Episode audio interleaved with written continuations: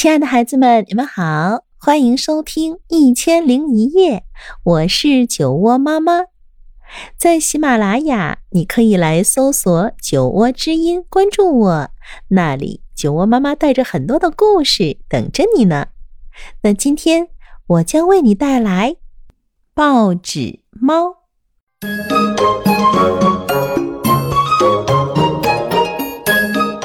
午夜时分。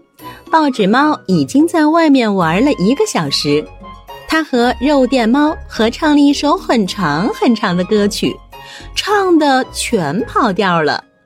现在它该工作了，它的任务是叫醒报社所有的人，他们必须在晚上工作，保证第二天早上能准时送出报纸，因为人们喜欢在吃早餐的时候阅读新闻。这时的编辑部一点不忙，一位记者还在睡觉。这当然不行，报纸猫想，该开工了。报纸猫开始用脚掌按压键盘，屏幕上出现了一长串乱七八糟的字符。哎，有效果了！听到响动，记者马上坐起来。他说：“哎呀，走开，报纸猫，我还得写一个非常重要的故事呢。”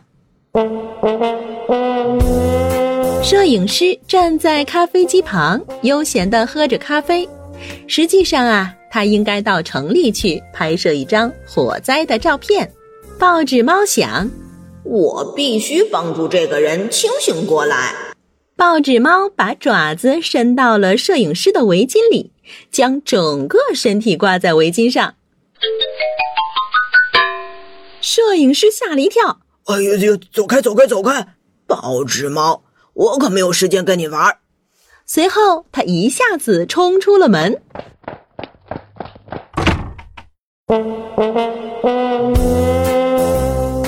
这时，报纸猫又走向了排版工，他应该在紧锣密鼓的排版，但他好像忘记了时间，有说有笑的正在打电话。桌子下边趴着那条懒狗。正在打呼噜，不能再浪费时间了。报纸猫一边想，一边采取了行动。它突然跳到蓝狗的身上，蓝狗惊醒了，跳了起来。因为蓝狗趴在桌子下边，桌子也跳了起来。而排版工双肘放在桌子上，排版工也跳了起来。哎呦呦！哎，走开，报纸猫！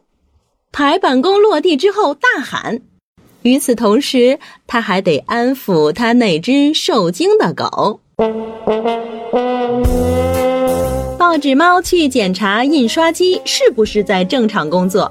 哦，没有，印刷机静静地伫立在那儿，慢慢运转着。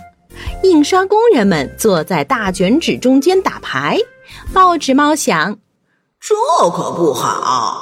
报纸猫打定主意，泼出了一桶油墨，用自己的脚蘸上油墨，从印刷工的身上跑过。哎呦呦呦！哎呦！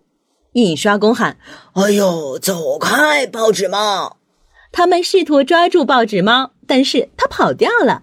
这个时候，他们看了看时间，让印刷机加速运转起来。送报员们正在自行车棚里踢足球，他们的车袋里装满了需要派送的报纸，但是他们竟然还没有出门。赶快行动吧！报纸猫不耐烦了。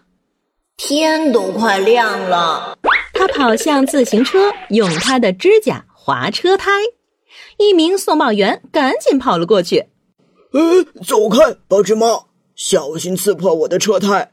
人们要读报纸。我们可没有时间来修补车胎。他们出发了，为每一个信箱投递报纸。天渐渐亮了，报纸猫累了。嗯，我需要打个盹儿，但在这个之前啊，我必须先表扬一下所有辛苦工作的工人。我对他们 太严格了。他准备一路小跑返回编辑部，沿路向所有人鞠躬致敬。送报员都骑车外出送报了，他便向自行车打气筒鞠躬，然后他向印刷工们鞠躬，他又跑向了排版工，他向排版工鞠躬后，又跑向狼狗，他向狼狗鞠躬后，又跑向摄影师，他向摄影师鞠躬后，又跑向记者。他向记者鞠躬后，到处喵喵叫。表扬结束了，报纸猫一跃跳到了一大捆的报纸上，大家都笑了。他坐在那里，看上去很滑稽。哼，报纸猫，你过着狮子一样的生活。记者说：“你整夜的玩，白天却趴到旧报纸上睡觉，饿了呀就是喵喵叫。”报纸猫知道他们在说什么，在报纸上，报纸猫得到了一条新鲜的鱼。享受完这顿美餐之后，它舔干净自己的爪子，闭上了眼睛。它的脸上带着笑容。干得好，报纸猫！好了，可爱的孩子们。今天的故事啊，就到这里。如果你喜欢我讲的故事，欢迎搜索订阅“酒窝之音”，酒窝妈妈在那里等着你。晚安喽。